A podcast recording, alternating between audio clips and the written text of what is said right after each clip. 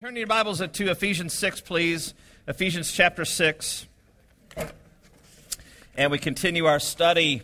Uh, if you're visiting from Kansas City, uh, we started in chapter 1, verse 1, and we moved all of our way through. And here we are finally in chapter 6, verse 1, uh, working through the book of Ephesians here. So we pick up our study, chapter 6, verse 1. This is God's Word.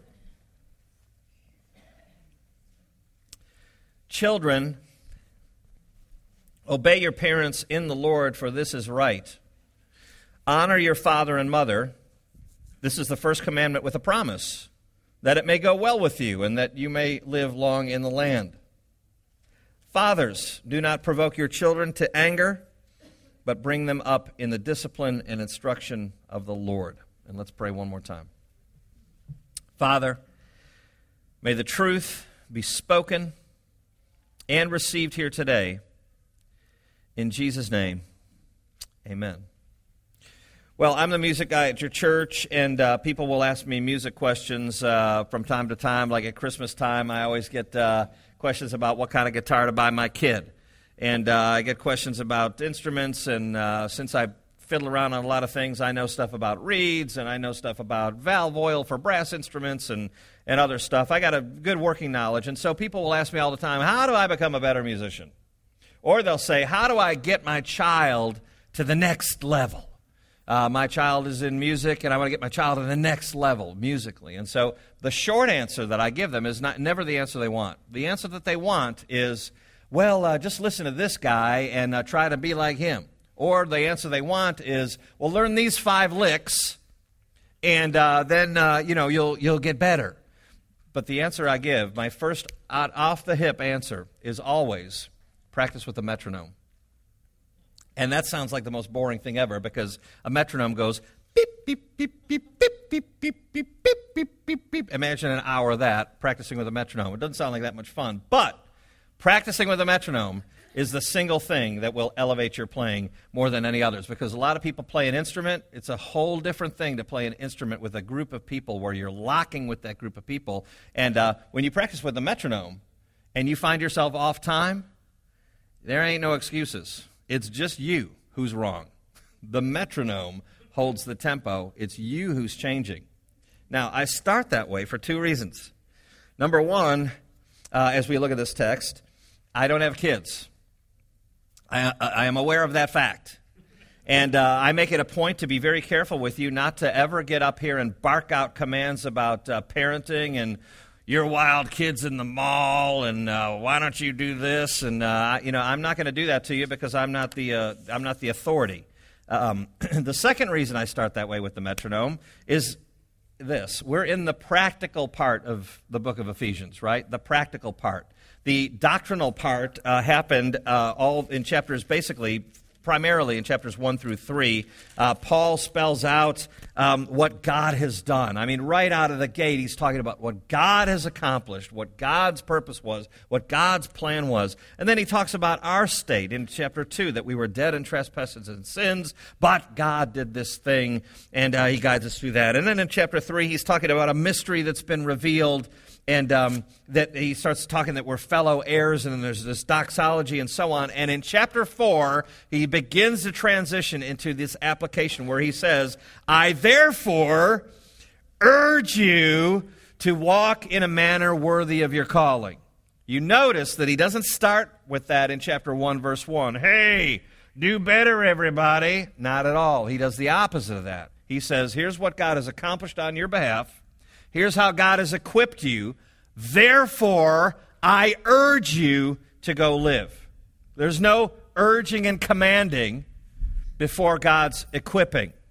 And the implication of that, of course, is that we can do nothing in our own power. So, back to the passage at hand, chapter 6, verse 1. Here we are. We're getting all practical. We've talked about uh, marital biblical roles, and now we're moving on to kids. Oh, good because uh, it's confusing. And uh, what are we supposed to do? And all we get are four verses.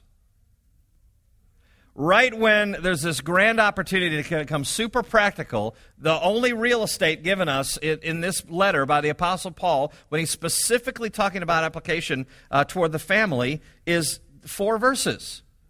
Now, ladies and gentlemen, we have entire parent conferences uh, that take up a, a weekend. You can get on Amazon and buy all kinds of books all day long about parenting and steps and all that kind of stuff. And there are entire ministries dedicated to, uh, to raising children. Well, when the Bible has this big, big opportunity to, to bring it home, basically it says practice to a metronome. Four little verses. All right, so what's the main idea? I think the main idea here out of this uh, passage is this the parent child relationship is grounded in the church. Now, that might be a strange way to think about it. I, I might have phrased it this way. I might have said, well, the parent child relationship is grounded in the gospel. That would make sense, wouldn't it? That's true. But I think the context that we're supposed to see is that the parent child relationship is grounded specifically in the church. So let's look at that together. Uh, first point a heavenly model. Verse 1, it says this look at it. Children, obey your parents in the Lord, for this is right. Now, listen, I don't know if you ever meditate on Scripture, but uh, meditating on the Scriptures has nothing to do with. Uh, it has nothing to do with emptying your mind. The Bible never says empty your mind. Never. It says renew your mind. We're to dwell on things. We're to rehearse gospel truths. And so, if you were to meditate on this, chapter 6, verse 1, if you were to meditate, I mean, some, commit some prayerful, set aside time where you're just thinking about this. Um, I think it would dawn on you sooner or later, if, after you just mull verse 1 over in your spirit prayerfully for a while, that uh, you could read verse 1 and take out the middle three words. You could read verse 1 and say, Children, obey your parents, for this is right. You could do that. It would read fine. Would it still be true? In this case, it would still be true. However, the scriptures are very careful to put something in there that we must not miss. Children, obey your parents in the Lord, for this is right. So you see, in a very uh, uh, concise framework, uh, uh an economy of words, uh, we're supposed to be given this great understanding that our households are under God's jurisdiction. Everything about our household is under God's jurisdiction. Children, obey your parents in the Lord, for this is right. Now, this is not the Apostle Paul writing, um, you know, uh, some uh, hipster bell bottom friend of your parents. You know, he, he's, he's not the Apostle Paul writing as some, some uh, on par with mom and dad going, now, uh, Listen to your mom and dad now, you hear? Yeah, that's right. Uh, I'm coming alongside them. Listen to your mom and dad. That's not the writer's voice. The writer's voice is above parents and child. The writer's voice is saying, hey, children down there. Hey, parents down there. Y'all down there. There's an authoritative voice. The Apostle Paul, but ultimately the Holy Spirit of God, saying, hey, y'all down there. You're under God's jurisdiction. Everything about your household is under God's jurisdiction. He's not just palling around with mom and dad, he's speaking from above. And the point in saying all that is the gospel has to be the basis for everything that happens of any spiritual good in the home. You don't get a long list of helpful hints here. You know, uh, when when Tammy and I had co- co- the college ministry, in fact, some of y'all were here, and you might have even been on the trip. No, yeah, yeah.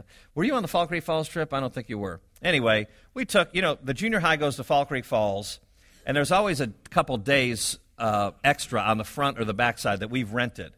And so one year, we were Tammy and I were like, hey, let's take the college group, and uh, we charged them eighteen fifty and that was just a that was just a number I pulled out of the air just so we could charge them something because we had gotten the you know we, and we, we ate their food and I mean there were some costs uh, but we charged them eighteen fifty and about thirteen college students went. And so Tammy and I go with and uh, we go to Fall Creek Falls and uh, you know it's a dump. I mean it's just a gross disgusting bug infested falling apart smelly musty dump that's awesome for your junior high kids because their phones don't work they're utterly trapped they're in this little compound in the middle of the woods with rocks and stuff, and, and it's just it's perfect for them. But anyway, so we go with the college group, And I've, I've been to the junior high trip a million times. With the college group, it's totally different because they're like, hey, let's go boulder hopping.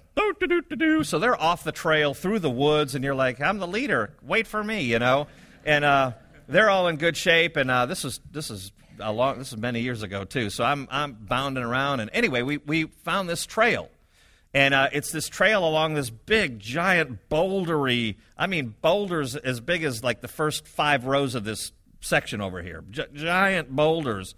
And uh, they were going, yeah, there's a there's a cool way to the falls. We talked to some funky hippie power you know Power Ranger guy, and uh, so we decide we're going to take this path and. Uh, and what we have to look for are the slippery, rust colored rocks that go uphill steeply. That, that was the cue. That was what we were supposed to look for. That's the only information we had. And uh, we hiked for what? Four hours? And Tammy was crying the whole time. She really was. She was like, This is the hardest thing I've ever done. It was just so terrible. And, you know, I'm not making fun of her because now the only way I could do it now is if they carried me in a Lady Gaga pod, you know, over the boulders. But back then I was like, this is fun. Boink, boink, boink. You know, I was just all over the rocks and stuff. And but all that to say, I've got a, a crying wife who's a, you know, I'm like, babe, going back is just as horrible as going forward. Both are both are terrible options. We might as well go with the people who think seem to know what they're doing. So we we went on ahead, but I can't tell you how comforting it was when when somebody finally said I think those might be slippery red rocks. When indeed they were. It was a comfort to finally see the milestone, to finally see the landmark that we've been waiting for for a long time, where we didn't even know it was going to be. It feels good, ladies and gentlemen, to see the landmark. It feels good to see the sign that says, here's where you're supposed to be. It feels good to know that you're on the journey that you're supposed to be on, that you're on the road that's going to take you to your destination. Well, ladies and gentlemen, um, at the end of verse 4, it says this Fathers, do not provoke your children to anger, but bring them up in the discipline and instruction of the Lord. Verse 1 again Children, obey your parents in the Lord. Friends, application for your life. What does this mean? How are we supposed to respond to this? I think the answer is simple the centrality of the gospel in your home. The centrality of the gospel in your home is linked very closely to the centrality of the church in your lives. If the church is not central in your family lives, then the gospel is very likely not central in the home and in your families. That's why that's so carefully worded, and that last word isn't gospel, it's church. And I'll tell you another reason that last word isn't gospel, it's church, is because that's the context that Paul has just walked out of. He's talking about what God has done, this people that God has made, this people that God has collected, this intention that God has, the plans that God has laid out. It's all in the context of the mystery of the church. And that's where we live as families. So the working question is Lord, what is your specific will in this instance? That doesn't mean that you have to do Bible drills all day. That doesn't mean that you have to pray before you choose white or wheat at the drive through uh, at, the, at the backyard burger. But it is the joyful, overarching, grateful, willing attitude uh, that wants to live the way God designed us. And the way we do that is to go to the metronome and say, How are we supposed to live? Children, obey your parents in the Lord. Parents, discipline and instruct your children in the Lord. He's speaking the authoritative voice to y'all. All right, um, next point obedience and honor. All right, so you want a couple big items? Here are a couple big items obedience and honor. Um, it says in verse 1 Children, obey your parents. So, you want an immediate application? It comes right away. Uh, you know what the kid's job is? Hey, go have fun today. Yeah, that's, that's, that's your job. Go have fun today. Go, let's have a fun day. But you know what the big job is? Obey mom and dad. That's big job number one. Obey mom and dad. And um, now, the, the interesting thing about that, the obedience respect relationship, is that it's reciprocal. If God is saying, children, obey your parents, look at it. For this is right. Who's saying for this is right? The authoritative voice There's a right way to do it, says the authoritative voice. There's a wrong way to do it, says the authoritative voice. So if it's right for children to obey their parents, it's also right for parents to expect their children to obey and for parents to make their children obey. It's right. Now, that doesn't mean there's, there's, a, there's a magical cure because uh, you can try and try and try and have all kinds of problems that are unexpected. But um, what I'm saying to you is uh, the burden falls to the parents to make sure the thing happens, just as the kids are called to accountability. It is their job to obey, it is your job to see that they obey. Now, listen to this. Um, this, is, uh, this, is, uh, this is a guy who's quoting a guy. All right, and he's, he's a guy, the guy is quote he's guy is writing about what it was to be a Roman in Jesus' time, in Paul's time. All right, so this is the way families were structured in Roman times, and this this is just a good insight as to how effective the gospel can be in reaching out to this world. A Roman father had absolute power over his family. He could sell them as slaves. He could make them work in his fields, even in chains he could take the law into his own hands, for law was in his own hands, and he could punish as he liked. He could inflict the death penalty on his child. Further, the power of the Roman father extended over the child's whole life, so long as the father lived. A Roman son never came of age. That will rock your mind, won't it? I mean, some of you guys that, that have grown up with difficult dads. I mean, can you imagine being under his jurisdiction his whole life? I mean, that, that's, a, that's a heavy burden. And uh, there were even instances where uh, Roman men would go, you know what, it's a daughter, just give her away. And they'd give her away because that was the way the culture was structured. So imagine Christianity coming along. Imagine women who were thought of as, as a very low uh, part of society all of a sudden elevated to an equal image bearer, as was the plan from the beginning of creation. Imagine what that looked like. Imagine what it looked like for Paul to write something like this Children, obey your parents in the Lord, but then to turn around and say, Hey, dads, don't provoke your children to anger. Uh, are you kidding me? That's not the Roman way, but it's the Christian way. Can you imagine what it would have been like to see a family structured that way in that time? Well, I'll tell you this. Can you imagine what it is today? People visibly watching um, husbands and wives deal with one another in a biblical way. I mean, it's startling. Um, the way parents deal with kids. In fact, honestly, our problem is the opposite of the Roman way. It's not that dad has consummate control and, and, uh, and all that, and the, and the kids don't have rights. It's completely flipped the other way, where dad's just this bumbling moron who just comes home, brings his check home, and here, everybody, here's some money. He gets no respect in the home. Nobody cares about him. Can make commercials make him look like a big fool. And uh, the parents follow the kids around like dopes. Whatever they, oh, oh ew, they don't believe their teachers anymore. I mean, talk to an educator. Who's an educator in here? I mean, you remember the days where you would say, Mrs. Johnson, your son uh, stole a, a pen. My son wouldn't do something like that. Oh, really? Did you not notice that he's a liar? right to your face all the time? You had nothing to pick up on that? All right, I better get back to my notes. Um, you, know, verse 1 says, Children, obey your parents. And out of the 21 plus translations I looked at, every single one uses the word obey. Obey. It's not, we'll get along. Well, let's talk it out. Well, that's dialogue. I must know the reasons behind all your decisions. You, they don't need it. Their job is to obey, and nothing could be clearer in the scriptures than that. But again, it goes both ways. It's right for the child to obey, that means it's also right for the parent to cause the child to obey. Um, that's not going to say it's going to happen magically, um, but uh, it is to say that's what health looks like. In fact, uh, the fifth commandment is even quoted honor your father and mother. And he puts in parentheses, by the way, this is the first commandment with a promise.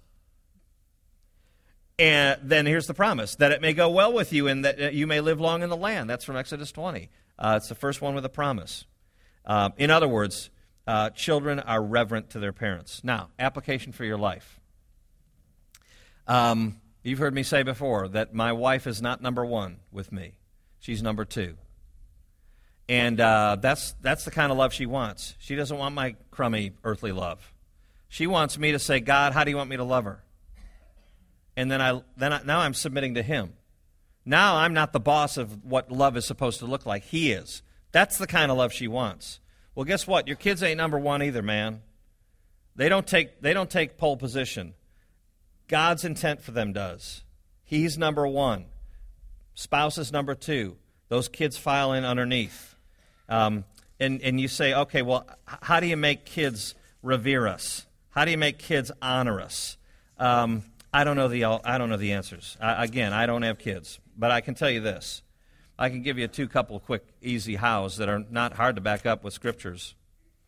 Um, Dad, when you come home, let him grab your leg, let him go, Daddy. But as that happens, drag him along to mom and go straight to her wherever she is and give her a big kiss on the lips. Gross. Mom, when dad comes home, jump up in front of them all. Uh, Daddy, out of my way. Boom.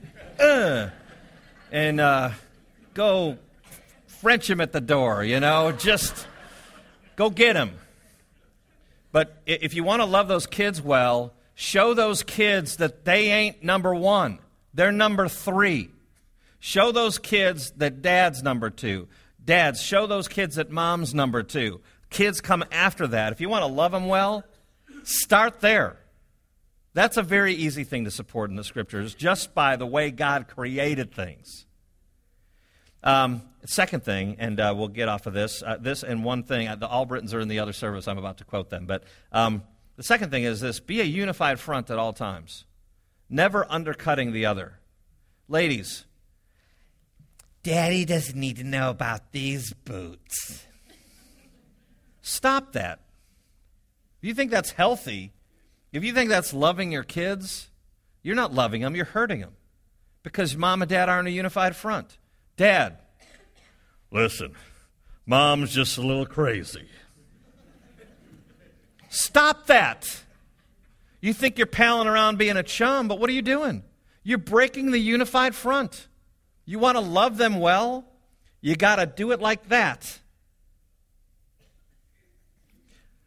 the All Albritons, like I say, they're they're they're blowing off class today. They're in the but you, do you remember their quote? We had them up here on a marriage panel one time, and they their two daughters are sitting right there, and uh, they said, uh, "Do you remember what we told you?" And they both said at the same time, "We're welcome additions to an already existing family."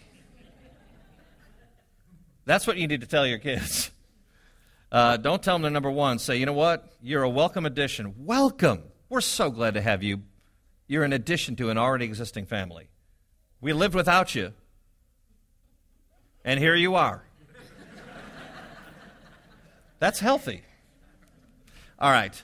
Uh, last point provocation, discipline, and instruction. All three words right from the passage. Um, look at verse 4. Fathers, this is fascinating. Do not provoke your children to anger. Now, other translations have this do not stir up uh, anger. Uh, the NIV, if you've got an NIV, it says, Fathers, don't exasperate your children. Now, we have to be very clear here, ladies and gentlemen.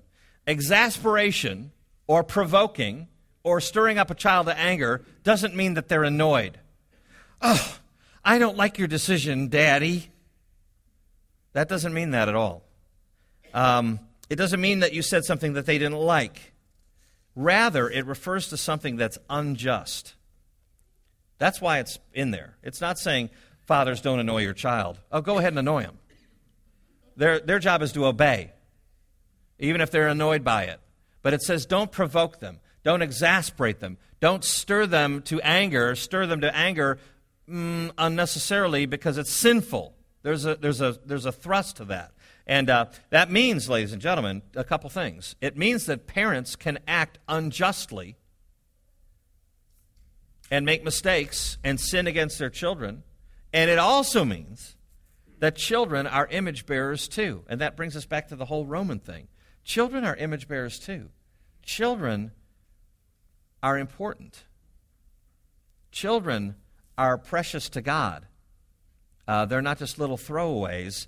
Uh, and God holds you accountable. And uh, n- application for your life is this that knowing uh, this kind of thing as Christians frees you. It frees you to be able to apologize to your children when you make a mistake. You know what, son? Daddy sinned against you, and here's how daddy sinned against you. Uh, it doesn't mean that parents have carte blanche over their kids, it means they have to answer to God. And when they've transgressed, they have to come to their kids and say, Son, I'm so sorry. I sinned against you, and I, I have to ask you for your forgiveness. What, what affords you that? But the beauty of the gospel. But reporting to someone who's got an authoritative voice above yours. All right, we wrap it up with this. As I said, I don't have a lifetime of parenting skills. I don't have a lifetime of advice. I don't have a lifetime of experience. I don't have a lifetime of accumulated wisdom. But what I have been given by the Lord, which has just been so kind, is to have close relationships that I think have kind of helped me along. That I have friends who share with me what's going on with their kids, and I'm burdened with their kids, and I'm praying for their kids, and I'm worried when their daughter tries to date somebody and uh, I try to feel all those things, and and uh, I, that doesn't make me an authority. I, I, only mention it to say this, ladies and gentlemen. The Bible um, doesn't have the word autism in it. The Bible doesn't have the word Adderall in it. Uh, the Bible doesn't have the word bullying in it. The Bible doesn't have some uh, wonderful proverb about oppressive shyness that that is just a really a problem in debilitating that sweet child of yours. There, there's not a specific word for it. Um, the Bible doesn't uh, talk about uh, eating disorders. Uh, indirectly, it could, but um, the Bible doesn't talk about, how about this? The Bible doesn't talk about a tearful drive home after you drop your freshman off in the dorm room for the first time. There's not a verse on that. What it does th- give you, though, is a constant it gives you a kind of a metronome, and the metronome is the gospel, and the framework of that gospel is Christ's church. The implication is that Christ has made a church for himself, and he wants that church to function a certain way. This gathered, redeemed people all clustered together in what's called a church family. God calls us his father, and he calls us his children. We're to call each other brothers and sisters. It's very familial. And in verse 1, 4, chapter 4, verse 1, if you would look at it real quickly, it says this I, therefore, because all the stuff that God's done, because he's made this people, this family, I, therefore, a prisoner for the Lord, urge you to walk in a manner worthy of the calling to which you've been called, with all humility and gentleness, with patience bearing with one another in love, eager to maintain the unity of the Spirit in the bond of peace. All of that, beloved, has to do with being image bearers. All of that has to be has to uh, do with God's saving us. God taking a marred, ruined, affected, blinded, tragic uh, situation with sinners and redeeming it by this Savior Shepherd so that restoration would be brought about in his flock and in the world. The parent child relationship is thus grounded in the church. Let's pray. Our Father, it uh, is a treasured thing to us that we have been instructed to call you our Heavenly Father. And uh, we're supposed to think of you in terms of your nurturing us as a Heavenly Father, um, as a mama chick who protects her young, um, as a shepherd who cares for a flock, um, as a lover of souls, and as a uh, groom to a bride. These are staggering things, um, but, they're, but they're ways you try to communicate to us the intimacy we have with you. We thank you for that, Lord. We pray, I pray, Father, for this room, that you would steady us, Lord, that you would show our souls that you belong in the first position, that moms and dads as a marital unit belong in the second position, and that kids come underneath, and only with that healthy uh, layout can we be operating in your good and pleasing and perfect will. Whatever form that takes, Lord, all we ask is that you be the metronome, that you click away in the power of the Spirit in the ministry of your word, and that you bring us in alignment with that tempo. And we pray it in Jesus' name. Amen. Thanks, you guys.